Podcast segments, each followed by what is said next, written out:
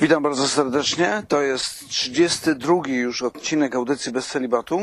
Audycji, w której rozmawiamy o sprawach trudnych, ważnych, ale też kontrowersyjnych. Nie boimy się żadnego tematu, ale we wszystkim szukamy biblijnej albo szerzej teologicznej perspektywy, czasami starając się nawet tak apologetycznie odnosić do tego, o czym rozmawiamy.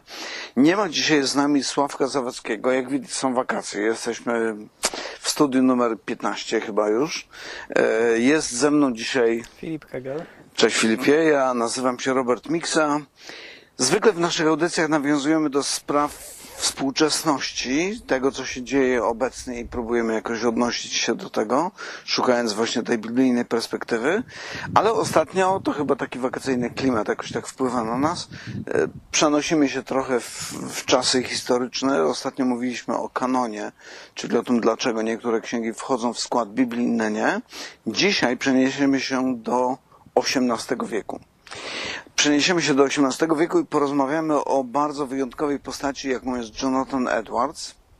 Ale zanim przejdziemy do tego, chciałbym prosić, byście lajkowali, udostępniali, subskrybowali i komentowali nasze nagrania, bo to pomaga w tym, żeby te nagrania poszły jak najdalej w świat, żeby więcej osób mogło skorzystać z czegoś, co wierzymy, że niesie ze sobą pewną wartość.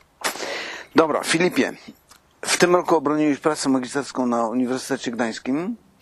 E, Pracę poświęcono, no właśnie, bo to nie było tak stricte Jonathan Edwards, ale się ocierało od Jonathana Edwardsa. Powiedz, jaki był tytuł tej pracy? Tak, no Jonathan Edwards tam się przewijał, natomiast Mhm. tytuł brzmiał Drugie Wielkie Przebudzenie. Edwards jest raczej związany z pierwszym. Drugie Wielkie Przebudzenie i jego wpływ na amerykańską religię i społeczeństwo. Czyli jakie to są czasy? Pierwsza połowa XIX wieku najogólniej. Jakieś tam końcówka XVIII to drugie przebudzenie się zaczynało. Okej, a Jak pierwsze przebudzenie to jest jeszcze XVII wiek, tak? XVIII. XVIII, Tak. tak, Lata XVIII, tak. 1730-40. z Tak, grubsza. zawsze z tymi wiekami to tam trzeba chwilę się jeden, zatrzymać, tak. plus jeden, dobra. E, Ale Jonathan Edwards jest takim bohaterem, taką postacią, która Cię interesowała chyba nie dopiero teraz, kiedy pisałeś pracę magisterską, tylko wcześniej. Tak, to znaczy ja na niego trafiłem przede wszystkim najpierw jako na teologa i właściwie jakoś tam potem zacząłem odkrywać, że on jest e, no, nietuzinkową postacią w kontekście Aha. amerykańskim w ogóle, jako filozof, jako pisarz. No właśnie, co to znaczy nietuzinkowa postać? Czym on się wsławił? E, No, Edward jest uznawany za e, największego teologa, filozofa Ameryki kolonialnej, tego Mhm. okresu kolonialnego, kiedy jeszcze Ameryka nie była niepodległym państwem. E, przez niektórych za największego teologa czy filozofa amerykańskiego w ogóle w historii. Aha, I to nie mówię tutaj tylko o chrześcijanach, nawet o protestantach, ale w ogóle o, o, Mhm. o historykach czy amerykanistach. Co można o nim powiedzieć? No przede wszystkim teolog, kaznodzieja, pastor, e, też i misjonarz e, pod koniec życia, wykładowca akademicki, mhm. człowiek o zainteresowaniach wszechstronnych, filozof oświeceniowy, można powiedzieć, przypominający pod wieloma względami innych filozofów oświe- oświeceniowych swojej epoki, ale z drugiej strony, e, jeżeli chodzi o teologię, zrozumienie Boga, chrześcijaństwa, purytanin. Mhm. Więc dla niektórych mogą to być e, skrajności. Przecież Aha. oświecenie to rozum, e, Mhm. takie racjonalne podejście do rzeczywistości, do życia. No a purytanie to palenie czarownic na stosach i, głoszenie o piekle. Tak. Tak, przynajmniej takie, takie opinie krążą. E, ale powiedz mi jeszcze, zacznijmy od takiego szerszego kontekstu, bo po, wspomniałeś o pierwszym i drugim przebudzeniu. Co to jest w ogóle, kiedy mówimy o przebudzeniu duchowym, szczególnie w tym historycznym aspekcie mamy na myśli przede wszystkim te dwa duchowe przebudzenia, to czym właściwie jest to duchowe przebudzenie? Spróbujemy sobie osadzić Jonathana Edwardsa w tym duchowym kontekście czy religijnym. E, No można powiedzieć, że przebudzenie to jest e, jakiś fenomen historyczny Aha. albo ruch, e, szereg Aha. zjawisk, które się cechują tym, że duża, zauważalnie duża część populacji jakiegoś kraju, regionu, miasta dochodzi do wniosku, że dotychczas w swoim życiu sprawy duchowe poważnie e, zaniedbywała Aha. i nagle kwestie dotyczące Boga, zbawienia, relacji z Chrystusem stają w centrum. I nie mówimy tutaj o pojedynczych osobach, ale jak mówię, o, o dużej części społeczeństwa. I zwykle, kiedy mowa o przebudzeniu, zwłaszcza w tym kontekście amerykańskim, to chodzi nie tyle o ludzi, którzy nie mieli dotychczas z chrześcijaństwem nic wspólnego i nagle zmieniają wyznanie, ale raczej przede wszystkim o ludzi, którzy w jakiś sposób już się określali jako chrześcijanie, ale to nie odgrywało w ich życiu zbyt dużej roli. Ale teraz stwierdzają, to jest najważniejsze. Chociaż efekt chyba jest taki, że ci chrześcijanie, którzy nagle doświadczają właśnie tego duchowego przebudzenia, ponieważ to ma ogromny wpływ na ich życie, na ich sposób myślenia, ich sposób mówienia, to później odbija się na ich relacjach z osobami spoza kręgów kościoła i te osoby często nawracają się, więc ten e, ruch przebudzeniowy powiększa się, nie? Jakby wychodzi poza ramy kościoła, ale bo tak kiedy mówimy o tym, to brzmi to trochę jak po prostu coś w rodzaju takiej religijnej rewolucji, rewol, religijnych jakichś przemian i przypominają mi się czasy nasz XX wiek, kiedy umiera papież Jan Paweł II. I jest ogromne poruszenie wśród ludzi. E, młodzież jest tak poruszona bardzo tym faktem. E, wydaje się, nawet spotkałem się z takimi komentarzami, że zmarł nasz duchowy ojciec e, w rodzinie. Czy to nazwałbyś duchowym przebudzeniem, czy to jednak się czymś różni? No pytanie, czy na przykład śmierć papieża Polaka wywarła jakieś, jakiś istotny wpływ, trwały przede wszystkim wpływ na społeczeństwo, na przykład no, polskie w, w tej sytuacji i mi się wydaje, że nie. To Mhm. znaczy oczywiście było, e, było jakieś religijne ożywienie, ludzie doświadczali wielu emocji związanych z tym No mówiło się o pokoleniu JP2, nie? Nawet się mówi, natomiast e, czy jakkolwiek to wpłynęło na polskie społeczeństwo, no nie wydaje mi się. Mhm. Więc, więc to są przede wszystkim zjawiska o, o zupełnie innej e, skali. To jest jedna rzecz. Mhm. Ale druga rzecz jest taka, że to jest też troszeczkę inna jest natura tych zjawisk. To znaczy, e, kiedy patrzymy na ludzi, no na przykład na to pokolenie właśnie Jana Pawła II, tak zwane, Mhm. mm, mm, no to ci ludzie, którzy przeżywali tak wielkie emocje, często e, już przedtem uważali się za katolików, byli w jakimś stopniu praktykujący, może zaczęli być praktykujący nieco bardziej, Aha. E, ale to właściwie tyle. Natomiast jeżeli chodzi o te przebudzenia w kontekstach przede wszystkim protestanckich, czy w tym przypadku konkretnie w kulturze amerykańskiej, Mhm. no to widzimy, że tam ludzie doświadczali takiej głębokiej duchowej przemiany wewnętrznej. Aha. To znaczy, oczywiście, e, my jako chrześcijanie możemy się zastanawiać, na ile te przemiany były autentyczne, na ile były powierzchowne. Mhm. E, Historyka świeckiego nie będzie to pytanie interesowało, on po prostu patrzy z zewnątrz na to, No że tak. ludzie czegoś Mhm. doświadczyli. Ale faktem jest, że prze, przebudzenia zawsze się wiązały z, dwiema, z dwoma elementami. Znaczy, jeden element to był taki, że człowiek, który jakby doświadczał tego wydarzenia, zdawał sobie sprawę z tego, że w Bożych oczach jest em, nędzarzem po Mhm. prostu, że nie zasługuje absolutnie na nic, jest, e, jest zdeprawowany, jest grzeszny, czeka go tylko potępienie. Aha. To był ten pierwszy element, ale e, przez jakby takie przeorientowanie serca, Mhm. powiedział, przez em, słuchanie tego, co było ogłoszone w czasie tych przebudzeń i tak dalej. Drugim doświadczeniem, które się pojawiało, była ta świadomość Bożej łaski, Bożego przebaczenia, Aha. tego, że owszem, ja nie zasługuję na nic, ale Chrystus wziął na siebie mój grzech i jestem teraz dzięki temu zupełnie nowym człowiekiem. I to były przeżycia takie głęboko, głęboko emocjonalne, ale myślę, że żeby mówić o przebudzeniu, to należałoby e, dostrzec te dwa elementy. Nie wystarczy Mhm. jakiekolwiek religijne. Ciekawe, teraz jak mówiłeś o tym, to pomyślałem sobie, że e, kiedy chcielibyśmy porównać e, ten okres, kiedy umiera papież Polak i kiedy następuje ten okres duchowego przebudzenia, to powiedziałbym, że e, mam wrażenie, że takim kluczowym elementem powodującym różnicę między jednym i drugim zjawiskiem jest to, że kiedy umiera papież Polak, no to umiera no jakby no cząstka naszego narodu, ktoś, kto jest jednym z nas, a kiedy umiera Chrystus, to umiera ktoś, kto przychodzi z zewnątrz, ale umiera zamiast nas. Kiedy umiera papież, on nie umiera za nasze grzechy, tylko umiera po prostu jako jeden z wielu Polaków, chociaż wyjątkowy. E, Natomiast kiedy Chrystus umiera, On nie tylko jest wyjątkowy, ale umiera za nasz grzech i to staje się czymś, czymś tak bardzo osobistym, tak bardzo przemieniającym od środka, że to wywołuje, zdaje się, właśnie tą, tą przemianę. Tak, no właśnie i to jest myślę tutaj najważniejsze, że w wielu różnych takich momentach religijnego pobudzenia, powiedzmy też i w Polsce, możemy spojrzeć na to, że dla kogoś e, kwestie związane z religijnością stały się ważniejsze niż przedtem, ale jeżeli mówimy o przebudzeniach, to człowiek patrzy na samego siebie i stwierdza, że jego relacja do Boga zupełnie Mhm. się zmieniła.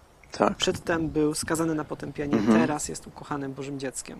No właśnie, to jest O ciekawe. Nie? 180 stopni. To jest też o tyle ciekawe, że czasem ludzie jak, e, mówią o chrześcijaństwie, o tym, że chrześcijaństwo mówi o grzechu, to tak deprecjonuje wartość człowieka, że go poniża, że e, traktuje go jak prawie, że sprowadza go do poziomu zwierzęcia, ale w rzeczywistości jest inaczej, bo ono jakby odkrywa prawdę, ale jednocześnie przy odkryciu tej prawdy, tej najgorszej, tej, tej ciemnej strony e, naszego serca, jednocześnie pokazuje łaskę i przebaczenie, które człowiek otrzymuje pomimo tego grzechu, pomimo jego zepsucia, pomimo złych motywacji.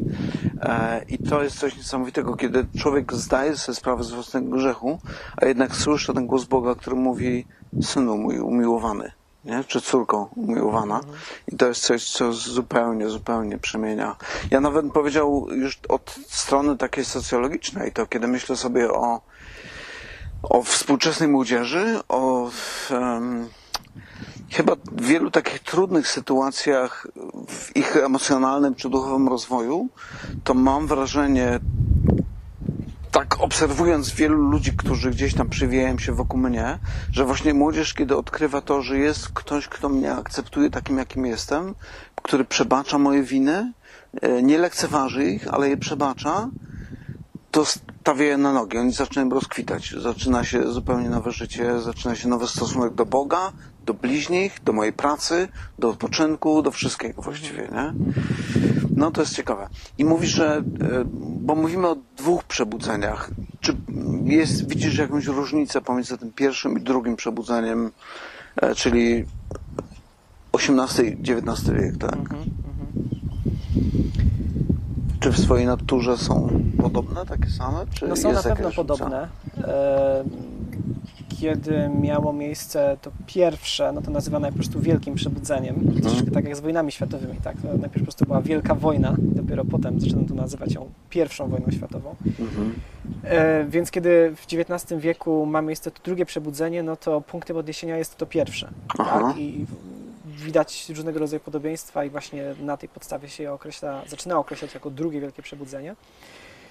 No różnica, różnice są na pewno. Pierwsza byłaby taka, że y, pierwsze y, przebudzenie ma miejsce, tak jak wspomniałem, jeszcze w Ameryce kolonialnej. Mhm. To jeszcze nie jest y, niepodległe państwo. Natomiast drugie wielkie przebudzenie się rozpoczyna właściwie bardzo krótko po uzyskaniu niepodległości przez Mhm, Stany Zjednoczone tak. i odgrywa bardzo dużą rolę w kształtowaniu takiej wspólnej tożsamości narodowej w, w Ameryce. To jest jedna rzecz. A druga rzecz jest taka, no to już może tak, y, wchodząc bardziej w takie kwestie teologiczne, y, o ile w pierwszym przebudzeniu bardzo silnie podkreślany w, w kaznodziejstwie, w tym co było ogłoszone, Mhm. był element Bożej suwerenności, Aha. to, że Bóg wybiera kogo chce, zbawia kogo chce, wszyscy zasługują na potępienie, więc y, Bóg nie jest niesprawiedliwy, okazując łaskę jednym, a, a drugim nie. To Mhm. jest Jego prerogatywa tylko i wyłącznie. O tyle w drugim przebudzeniu em, to dalej, ci działacze przebudzeniowi to często dalej są formalnie kalwiniści, Mhm. teoretycznie wierzą w tę Bożą suwerenność, ale w praktyce o wiele bardziej podkreślają już e, ludzką odpowiedzialność, ale właśnie kosztem tej Bożej suwerenności. Aha. I teraz mówię o tym dlatego, że ponieważ tak mocno podkreślano właśnie w drugim przebudzeniu to, że człowiek, że każdy człowiek może sam wybrać, ma zdolność w sobie, aby odwrócić się od grzechu, ma zdolność, aby wybrać Chrystusa, każdy może to zrobić i nie ma tutaj e, lepszych ani gorszych, no to to był też taki bardzo bardzo mocny impuls do tego, żeby ludzie postrzegali siebie jako odpowiedzialnych zarówno za Mhm. swój wieczny los, jak i ten doczesny. Aha. Więc to też e, popychało ludzi do zaangażowania społecznego, politycznego i tak dalej. Mhm. Więc myślę, że, że te dwie główne różnice. Okej, ciekawe. No dobra, to przejdźmy teraz do samego Jonathana Edwardsa. Czyli jesteśmy na gruncie pierwszego przebudzenia, nie? Tak Bo on jest. tam zasadniczo się pojawia. Potrafiłbyś jakoś opisać jego rolę, jaką on odgrywa w tym przebudzeniu? Kim on tam jest? Czy jest liderem tego przebudzenia? No można by to tak określić, to znaczy na pewno jest wiodącą postacią. Mhm. E, Przebudzenie to nie był żaden scentralizowany ruch, Mhm. nie było żadnej struktury, która by tym zarządzała. Mhm. To, to, to były raczej takie ożywienia e, lokalne, które miały miejsce na, na obszarze Nowej Anglii, E, ale na pewno był wiodącą postacią, mającą potężny wpływ Aha. zarówno w swoim mieście, tam gdzie służył jako pastor, jak i, i- w ogóle na obszarze Nowej Anglii. Ale e, powiedz em, trochę więcej, bo kiedy myślę sobie o tym, że był wiodącą postacią, czy jakimś tam przywódcą, to od razu przypominają mi się takie obrazy Martin Luther King, który organizuje jakiś potężny wiec, staje na jego czele, przemawia do tłumów, ludzie wiwatują, idą za nim, ruch społeczny się roz, rozwija. E, To też tak było, czy to raczej, czy jakoś inaczej, jak to się działo? To znaczy on przede wszystkim, e, jak wspomniałem, pełnił funkcję pastora e, w swoim Mhm. mieście Northampton. No i przede wszystkim tamtego przebudzenia e, Mhm. był świadkiem. Natomiast jego, jego kazania, jego wykłady, traktaty, książki i tak dalej były drukowane, rozpowszechniane na, na o wiele większym obszarze. Mhm. Wydaje mi się też, że był zapraszany jako mówca do, Mhm. do innych miast.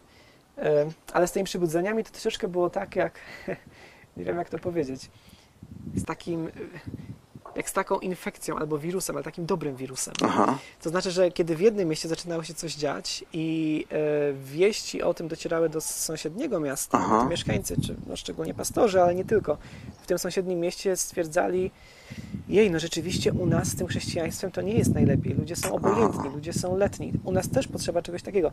Więc zaczynali e, kłaść na to większy nacisk w kazaniach, zaczynali się więcej o to modlić i często to zaczynało się też dziać w ich mieście. Więc to się tak przenosiło z miasta do miasta. Mhm.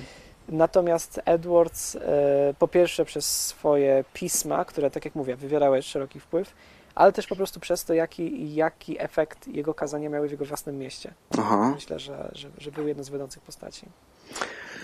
O Edwardzie mówi się też, że był taką, czy jest czołową postacią ewangelikalizmu. Więc to jest takie pojęcie, które raczej kojarzymy z XX wiekiem.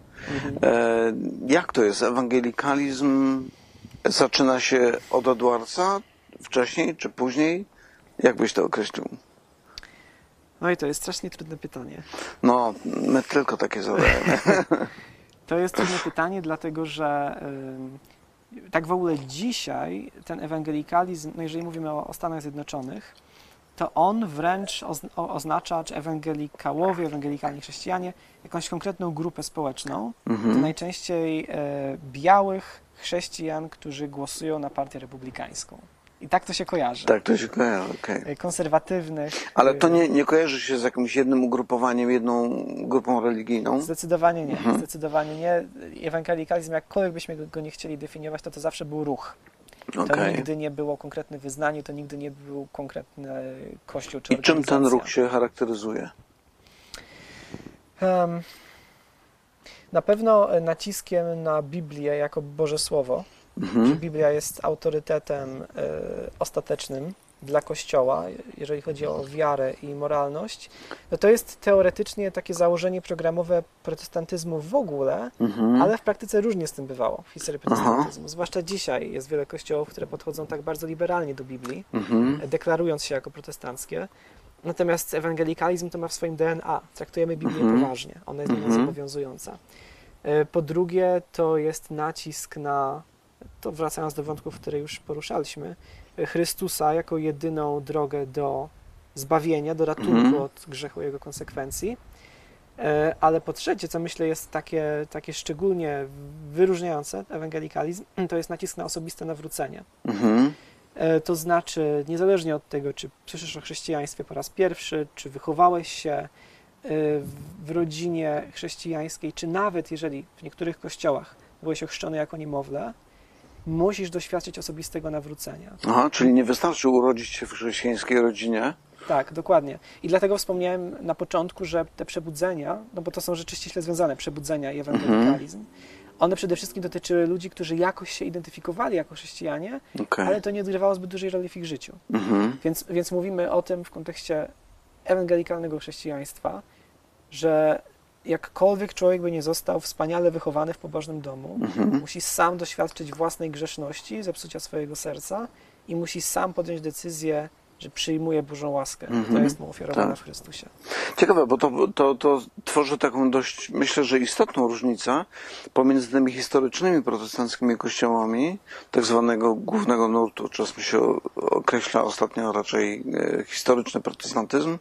Mówimy o tym, e, jakby nie wystarczy formalnie być członkiem tego protestanckiego kościoła historycznego, gdzie mm, nawet zostałeś ochrzczony jako niemowlę, ale jakby ten ewangelikalizm wymusza, nie, nie wiem czy to jest dobre słowo, wymusza, ale jakby no, oczekujemy czegoś głębszego, że to będzie moje osobiste przekonanie, co chyba w kontekście nasz, naszej kultury katolickiej jest dość istotnym elementem, gdzie jakby każdy Polak prawie, że czuje się chrześcijaninem, no bo przecież zostałem ochrzczony, a przecież słowo chrześcijanin to od ochrzczony pochodzi, prawda? No, no właśnie nie. To przy okazji chcemy sprostować. Słowo chrzcić chodzi, pochodzi od słowa baptizo, czyli e, znamy nawet to określenie Jan Baptysta, czyli Jan Chrzciciel. Em, natomiast chrześcijanin pochodzi od słowa Chrystus, nie? Ale to jest e, taki element, który widoczny jest na kartach Nowego Testamentu, kiedy patrzymy ludzi, którzy idą za Jezusem, oni idą tam świadomie, oni chcą czegoś się dowiedzieć, chcą być Jego uczniami i oczywiście z tym ich uczniostwem różnie bywało, ale jednak jest to świadoma ich decyzja. Nie? I zdaje się, że ewangelikalizm w tym sensie gdzieś tam wraca do, do korzeni chrześcijaństwa, do, do początków e, i próbuje gdzieś tam odnaleźć to, jak to było na początku i stworzyć takie chrześcijaństwo nowotestamentowe. Dobrze, wróćmy do Jonathana Edwardsa. E, czym on się wyróżnia? No bo nie jest on ani pierwszym, ani ostatnim teologiem, który w historii Kościoła się pojawia. E, czy jest coś, co wyróżnia go jako teologa, czy jako pastora? E, No myślę, że przede wszystkim to, że on jako filozof, bo też Edwards był filozofem, nie Mhm. tylko teologiem, jako filozof był w pewnym sensie człowiekiem swoich czasów, to znaczy zakres jego zainteresowań, sposób podchodzenia do rzeczywistości, analizowania jej był głęboko oświeceniowy. Aha. To znaczy Edward tak bardzo racjonalnie e, chciał no, tak uporządkować swoje rozumienie. To ciekawe, nie? Że łączy racjonalizm z objawieniem, z chrześcijaństwem biblijnym. Tak, z chrześcijaństwem, no właśnie, takim chrześcijaństwem y, osobistego zaangażowania i, i, i przemiany serca, nie tylko poglądów. Więc z jednej strony jest y, człowiekiem oświecenia, który też pisze traktaty filozoficzne, naukowe. Z drugiej strony jest, jeżeli chodzi o teologię, o pobożność purytaninem, tak? I to właśnie Aha. wspominaliśmy na początku. E, Purytaninem, który jest całkowicie przeświadczony o tym, że Bóg jest suwerenny, że Bóg e, przed stworzeniem świata wybrał jednych do zbawienia, innych do potępienia. Mhm. E, Bóg, który objawił się na kartach Pisma Świętego, poprzez Pismo, właśnie to objawienie możemy go Mhm. poznać najlepiej.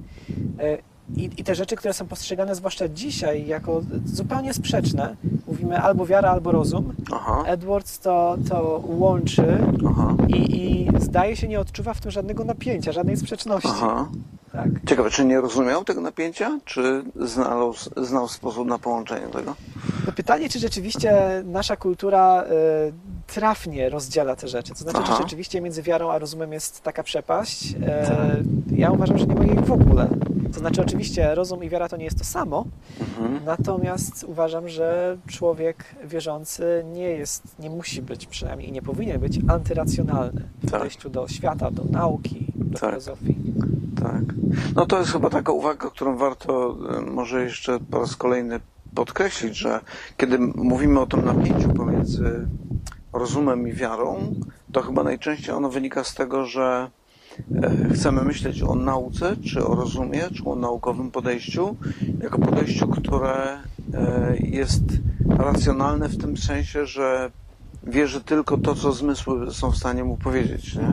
I w momencie, kiedy myślimy sobie, ja wierzę tylko w to, co pozwalają, moje zmysły pozwalają mi postrzegać, czy badać nawet, no to jakby wykluczam całą część rzeczywistości. To tak samo jakbym powiedział, że ja mam e, urządzenie do badania e, fali elektromagnetycznej w zakresie światłowidzialnego.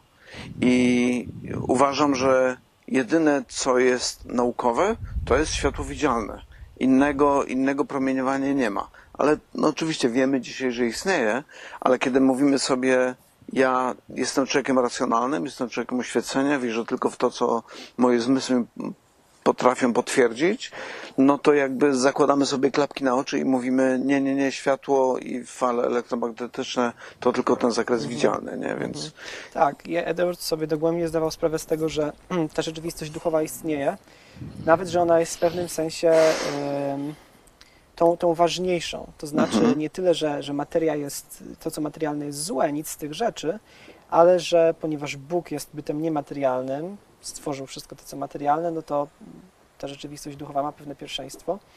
Ale druga rzecz, która z tym się wiąże, to też myślę, że, że często, y, nawet kiedy już się mówi o Edwardsie dzisiaj, to, to ludzie sobie nie do końca z tego zdają sprawę, dlatego że właśnie on się kojarzy przede wszystkim z takim surowym, y, ognistym kaznodziejstwem. aha, Mimo, że, że sama forma jego kazań chyba nie była zbyt porywająca, on zwykle czytał Tak. z kartki. tak, Natomiast e, do dzisiaj w programie na przykład szkół średnich w Ameryce e, czyta się jego kazanie Grzesznicy w rękach rozgniewanego Boga. wow, I on tam używa takich bardzo plastycznych obrazów e, Tak. piekła.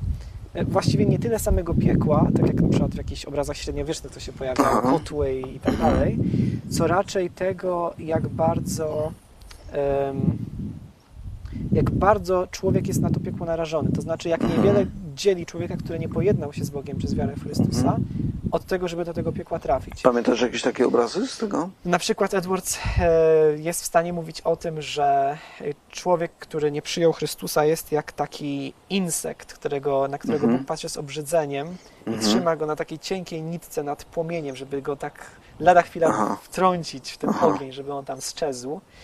E, No i jest to może szokujący obraz, Mhm. Natomiast pytanie brzmi, jeżeli człowiek jest rzeczywiście przeświadczony o tym, że stawką jest wieczność Mhm. słuchaczy, wieczność albo w, w niekończącym się szczęściu, w- poznawaniu Boga, który Mhm. jest najwyższym dobrem, albo wieczność w nędzy, w rozpaczy, e, w, w beznadziei. Mhm. Mówimy o wieczności, nie o Tak. roku, no to czy rzeczywiście przejęty do głębi tymi prawdami nie będzie starał się ze wszystkich sił do swoich słuchaczy dotrzeć. No tak, Również, jeżeli to tak. jest konieczne za pomocą takich obrazów. Tak. Natomiast chciałem o czymś innym wspomnieć. Głównie się Edwardsa podkreśla, e, postrzega przez pryzmat właśnie tych obrazów piekła, e, czy zagrożenia piekłem.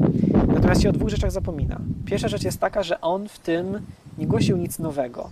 Aha. To znaczy w jego czasach, tak samo jak wcześniej w chrześcijaństwie, było e, powszechnie uznawane, że piekło jest czymś realnym, jest rzeczywistym Mhm. zagrożeniem, jest czymś strasznym. Więc to nie było tak, że nagle na scenie pojawił się Edwards i stwierdził, o, to piekło mnie tak fascynuje, to ja będę dużo o nim mówił. Po Aha. prostu kontynuował to, co w chrześcijaństwie było zawsze. Ale druga rzecz jest taka, że to wcale nie piekło i wcale nie potępienie są dominującymi e, motywami czy, czy tematami w jego twórczości. I troszeczkę, myślę, robimy sobie krzywdę, kiedy poznajemy Edwardsa tylko przez pryzmat tego jednego jego kazania, Aha. bo o wiele częściej w jego dziełach pojawiają się takie słowa jak rozkosz, piękno, słodycz, radość, przyjemność, albo on mówi o bożych doskonałościach. Mhm. E, I to wszystko właśnie w kontekście doświadczania Tak. takiego osobistego, bezpośredniego Bożej łaski, która jest w Tak. Ewangelii. I, I to jest to, co przede wszystkim nim kierowało. Zachwyt Mhm. Bożą potęgą. Mhm. I oczywiście drugą stroną tego jest e, lęk o tych, którzy nie chcą tej łaski przyjąć. Mhm. Ale to jest jakby drugorzędne w stosunku do tego zachwytu Bogiem. Tak, ciekawe. Jak e, wyobrażam sobie tą, e, tą ilustrację właśnie z tym pająkiem czy tym insektem gdzieś tam, to wyobrażam sobie taką scenę, że siedzę przy kominku, jest ciepło, jest fajnie, muzyczka gra w tle i nagle e, otwieram oczy i widzę jakiegoś ogromnego pająka posuwającego się po mojej dłoni. Oczywiście w odruchu obrzydzenia strącam go właśnie do tego ogniska. Em, ale myślę sobie, że to jest takie bardzo plastyczne pokazanie, jak bardzo jak bardzo ogromna jest różnica i to napięcie między świętością Boga a naszą grzesznością, naszym buntem wobec Niego, e, no ale jednocześnie e, wskazywanie na łaskę. Ale to, na co, o co Cię chciałem dopytać jeszcze, to to, że powiedziałeś nawet, że Edwards nie był pierwszym, który, który mówił o grzechu, też nie był pierwszym, który mówił o łasce. A jednak słowa, które on wypowiada, ja pamiętam takie anegdoty, że właśnie w trakcie, kiedy były wieczorne nabożeństwa, nabożeństwa w czasach, kiedy no, prąd nie był czymś takim jak dzisiaj powszechnym, no to y, używało się świeczek. Więc on tam tym swoim takim dosyć monotonnym głosem bez ze świeczką, on zdaje się był krótkowidzem jeszcze, nie? Czytał te swoje kazania, no, przeprowadzając dowód na to, na właśnie grzeszność człowieka, świętość Boga i, i łaskę, która jest w Chrystusie i zapatrzony w tą kartkę, przyświecając sobie tą świeczką i właściwie wydawałoby się, że nic porywającego tam się nie dzieje, a ludzie w ławkach po prostu płakali, wręcz umierali w takim poczuciu własnej grzeszności i to jest taki element, który myślę, że warto podkreślić, że przebudzenie to nie jest rewolucja religijna. To nie jest ruch społeczny, który został wywołany przez, nie wiem, porywającego mówcę, ale to jest raczej jakby suwerenne, niezależne od człowieka działanie Boga, który działa w sercach ludzi i nagle otwiera im oczy i pokazuje to, ojku, no, b- przychodzą mi do głowy różne obrazy. Jeden z takich, pamiętam, kiedyś na obozie harcerskim byliśmy, e, gdzie w nocy zaczął padać deszcz. No i myślimy sobie, no pada deszcz, pada deszcz, nie? Ale potem dopiero rano się okazało, co to było. Po prostu wszystko, wszędzie było bagno dookoła, błoto.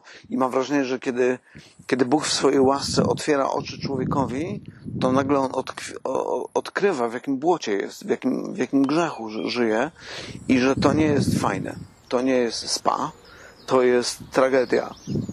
Tragedia, która może się zakończyć jakimś tam